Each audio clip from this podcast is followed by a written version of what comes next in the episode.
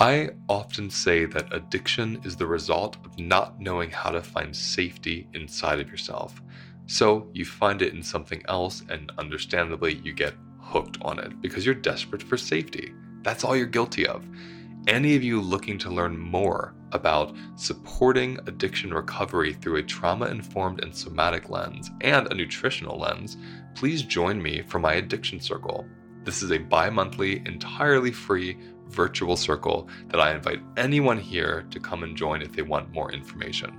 Addiction tends to be so steeped in shame, and I find that doing this work in a community of people helps to destigmatize that shame so you can see how not alone you are in the experience.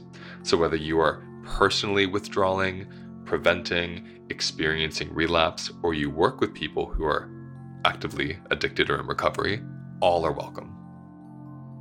The next Addiction Circle is Tuesday, July 2nd at 4 p.m. EDT. This meeting is not recorded for the sake of anonymity. No registration is necessary, just join through the link below.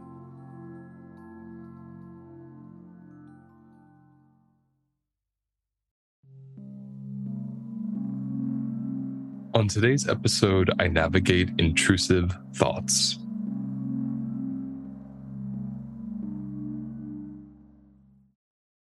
Welcome to the Holistic Life Navigation Podcast. I am your host, Luis Mujica. I was sick and depressed until I discovered that I could make music, and then my whole life transformed because I began learning how to listen more deeply. Listen to life, to the people around me, and to my body. And that's when I realized that the body speaks through sensations, and learning this new language meant relearning my body and mind. I soon healed myself of many chronic conditions and then began teaching others how to do so as well. Holistic Life Navigation combines nutrition, self inquiry, and somatic experiencing to help you release stress and trauma just by listening to your own body. This podcast serves as a place to share my experiences, as well as the experiences of many others who have healed and are healing through unique, unorthodox, and unusual ways. Your time to learn begins now.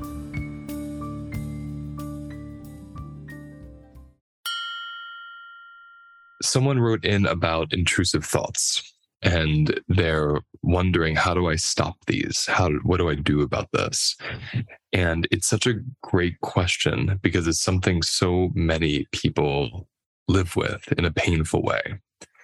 We live with the shame that follows the intrusive thought and we live with the anticipated anxiety of when's the next intrusive thought going to come through. My my personal practice around intrusive thinking is not to stop it which sounds strange because we think we want to stop the thing that's make, making us uncomfortable. It's our resistance our identifying with the thoughts. That's what's actually causing the pain not the thoughts themselves. Before we get there let's go into digesting this term, intrusive thoughts. So let's start with the word intrusive uninvited, unwelcomed. It's a disturbance, it's a rupture. It feels like a violation because you're not consenting to it. Thoughts are intrusive by nature. Thoughts don't ask for our consent.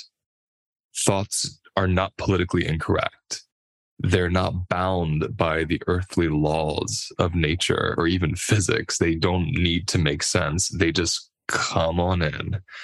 We don't know where they come from, but we do know that they're not us.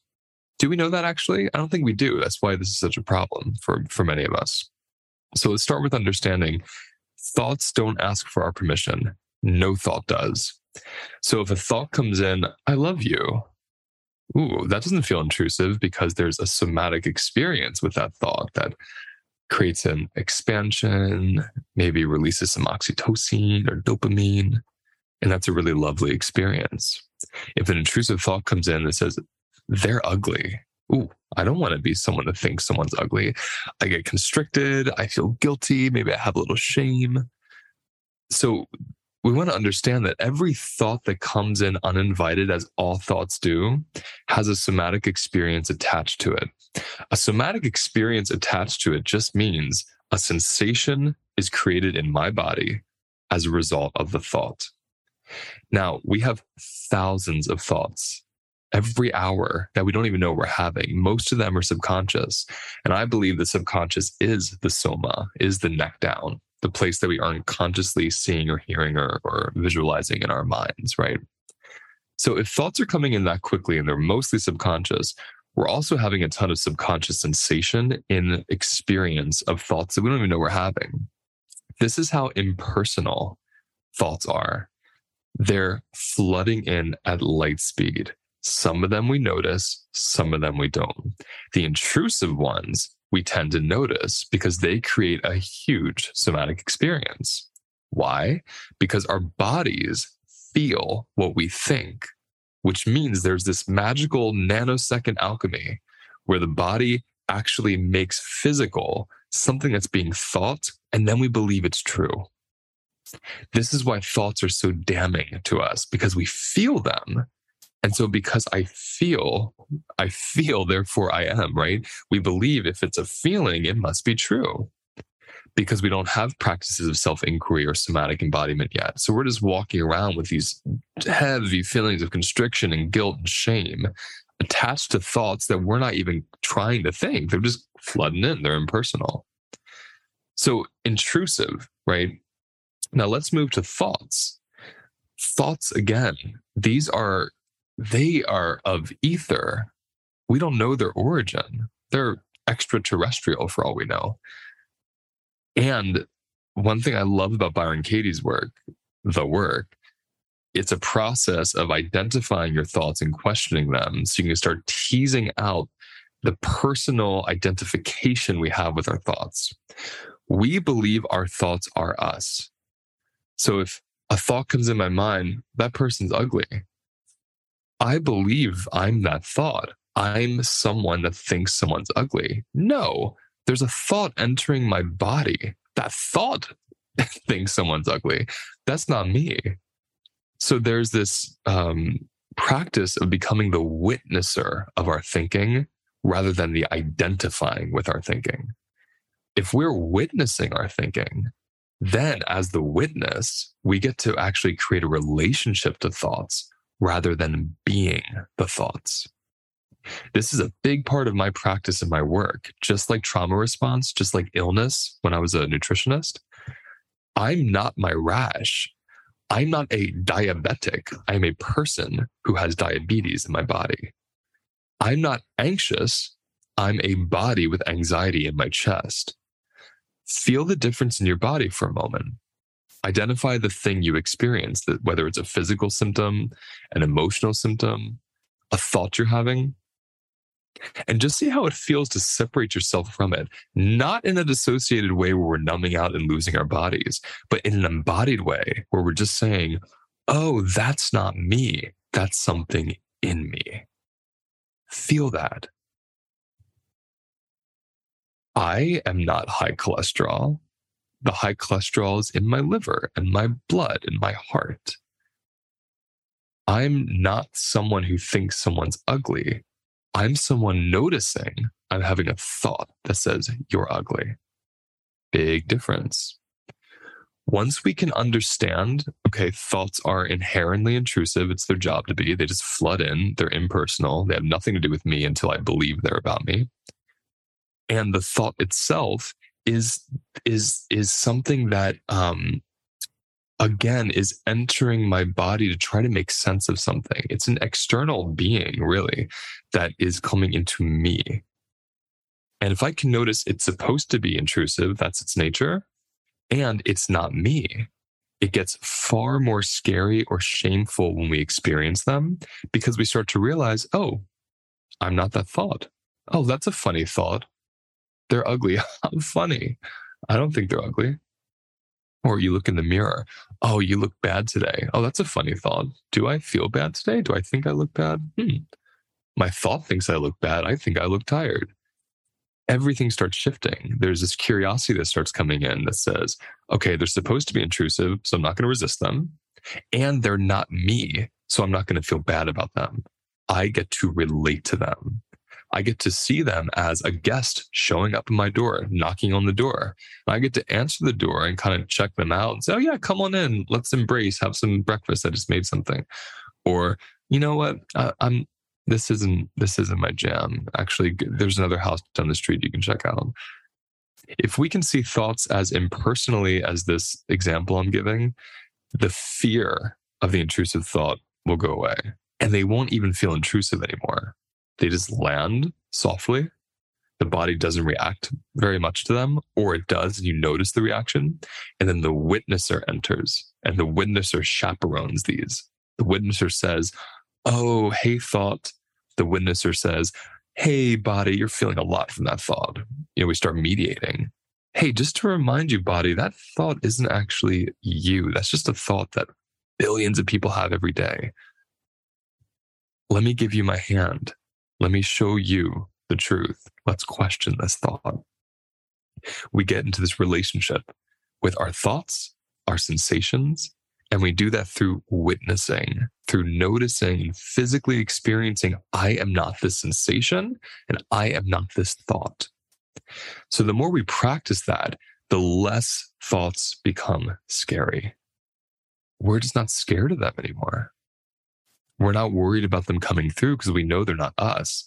So we start to actually get very comfortable with the internal experiences of political incorrectness, of something taboo, something violent, something outrageous. We get comfortable with those aspects of ourselves. We don't have to act them out or suppress them.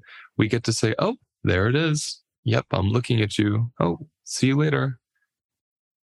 I want to walk us through an, an example of a practice for this. So let's all think about something stressful, not traumatic, but mildly stressful, something coming up. Let's say you have a paper due, there's an email you have to write, you have a, a confrontation with someone you have to make that you're afraid to tell them how you feel about something, something approaching, and notice the thought around it.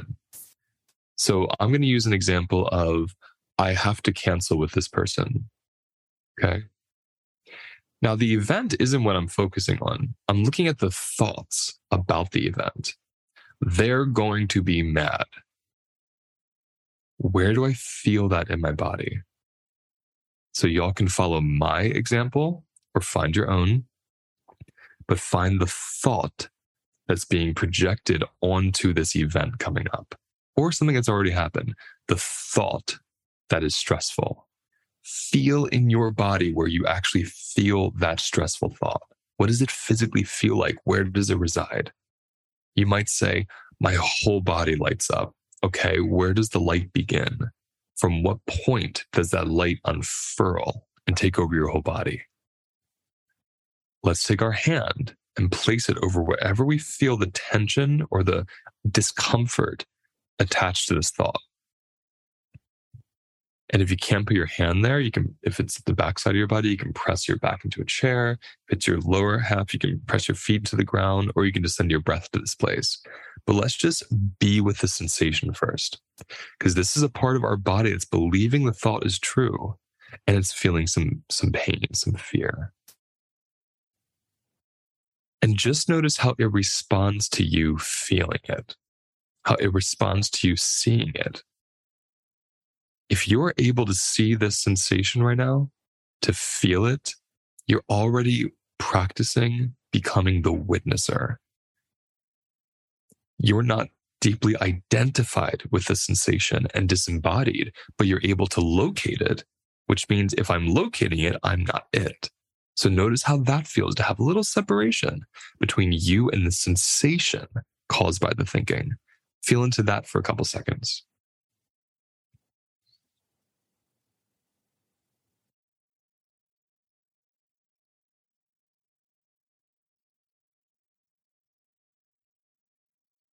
And see as you feel into that something in your reality, something in the room around you, another place in your body that feels nice, maybe something beautiful you can look at, something calming, something funny, something exciting and see where you feel that. that felt sense, that sensation inside of you of the opposite, something pleasant, something warming, something exciting, that's a part of your body that isn't believing this thought. And that's pretty cool, right? So there's a part of you believing this thought, feeling that belief sensationally.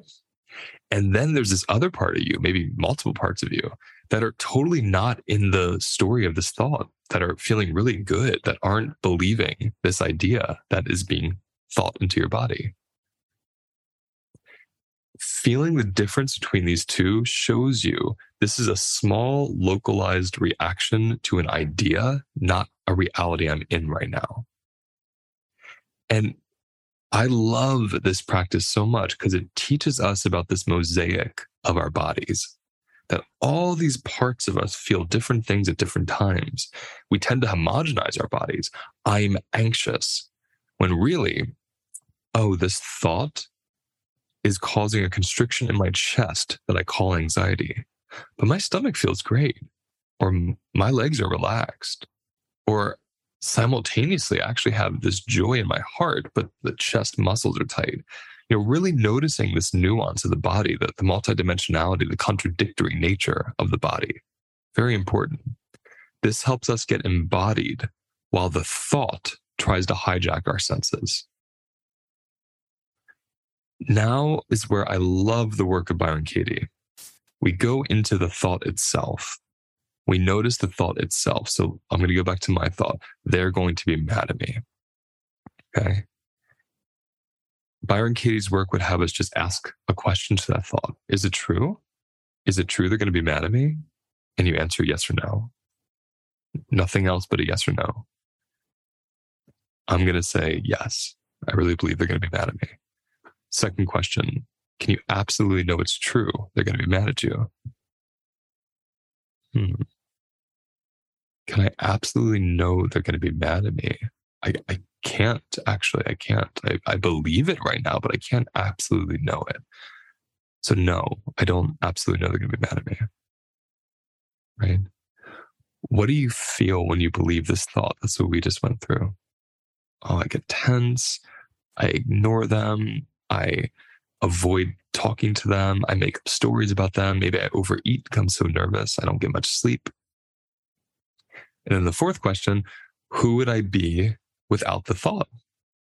So if we go back to the somatic exercise, that other place in you that is looking around the room and feeling something beautiful, feeling the absence of that thinking, that's who you would be without the thought. So you might notice, oh, I'd be relaxed. I'd be happy. I'd sleep. I wouldn't overeat so much. We start to notice with these simple four questions of inquiry of Byron Katie's The Work, how we can just identify a thought and gently question it, not to disprove it. They might really be mad at me. But do I want to live my life in a panic or a constriction until the moment of them being mad at me? No, I want to wait till they're actually mad at me and then relate to it. Okay.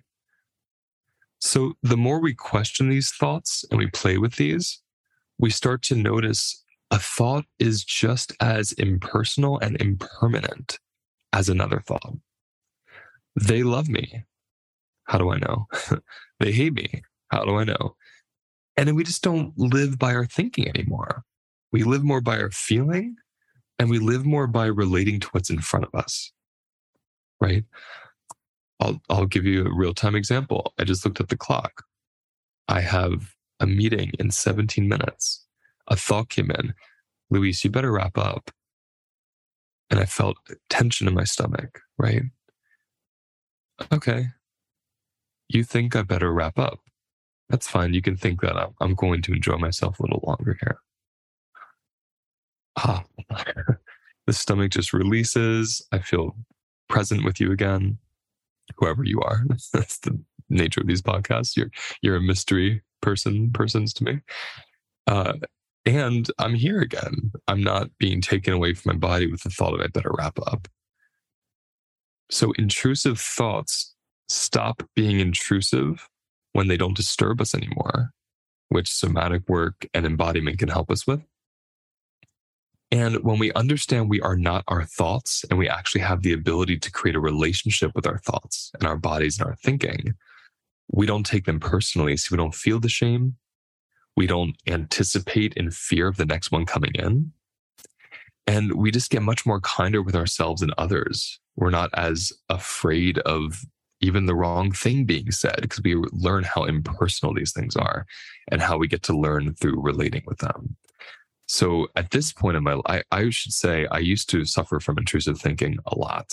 And I've worked with a lot of clients who who quite um, to the detriment some of them even their lives, you know, taken their lives because the thoughts were so hard to be with. And it's such a powerful trick of this human body and this human experience that we feel our thoughts because that's what makes them seem so real. As we start to uncouple the feeling from the thinking and the thought from the reality, we start to really notice it, it's it's this kind of trick. It's this sick joke or fun joke, however you want to put it, that uh, happens in our bodies, and it can create a lot of despair and a lot of pain. So the more we practice this, the less we fear our thinking, the, the quicker we are to meet our thoughts with curiosity, and the more we even learn about ourselves. And I want to add one more thing to that before I close. What I love about thoughts now is they actually show me what I'm looking for. So, for instance, if I'm thinking I really want to go to the beach, if I notice the sensation about imagining being at the beach, I might feel this huge relief over my body. I might notice, oh, there's no responsibility there. I get in touch with these needs that my mind paints a picture of the beach meeting. But if I can't go to the beach right now, I'm escaping my reality for this concept of the beach. But if I learn, oh, the beach is symbolizing no responsibility, or it's bringing me this joy in my body to imagine being there, or I get to wear less clothing, or I get to swim, I can find other ways to meet those needs. I don't have to go to the beach. So it actually brings me in a deeper relationship with where my body is now and what it's needing and how it's painting the picture, asking, requesting its need through an image or a thought or a fantasy. Same is true for a quote negative thought. They're going to hate me. I notice my body constrict. I notice me not want to do a webinar. I notice me want to cancel my events I have. Okay, there's a part of me that wants a break. So the thought comes in to constrict me and pull me away from these responsibilities I have. How can I give myself a break? How can I be gentle with myself? How can I listen to the sensations attached to these thoughts as an invitation to build my capacity or rest and allow my capacity to recover? So when we have these practices, thinking thoughts become this gorgeous invitation to learn, Ooh, what do I need right now that I don't even know I need? this thought showing me that. And so the result of all this work is I'm not afraid of my thoughts anymore.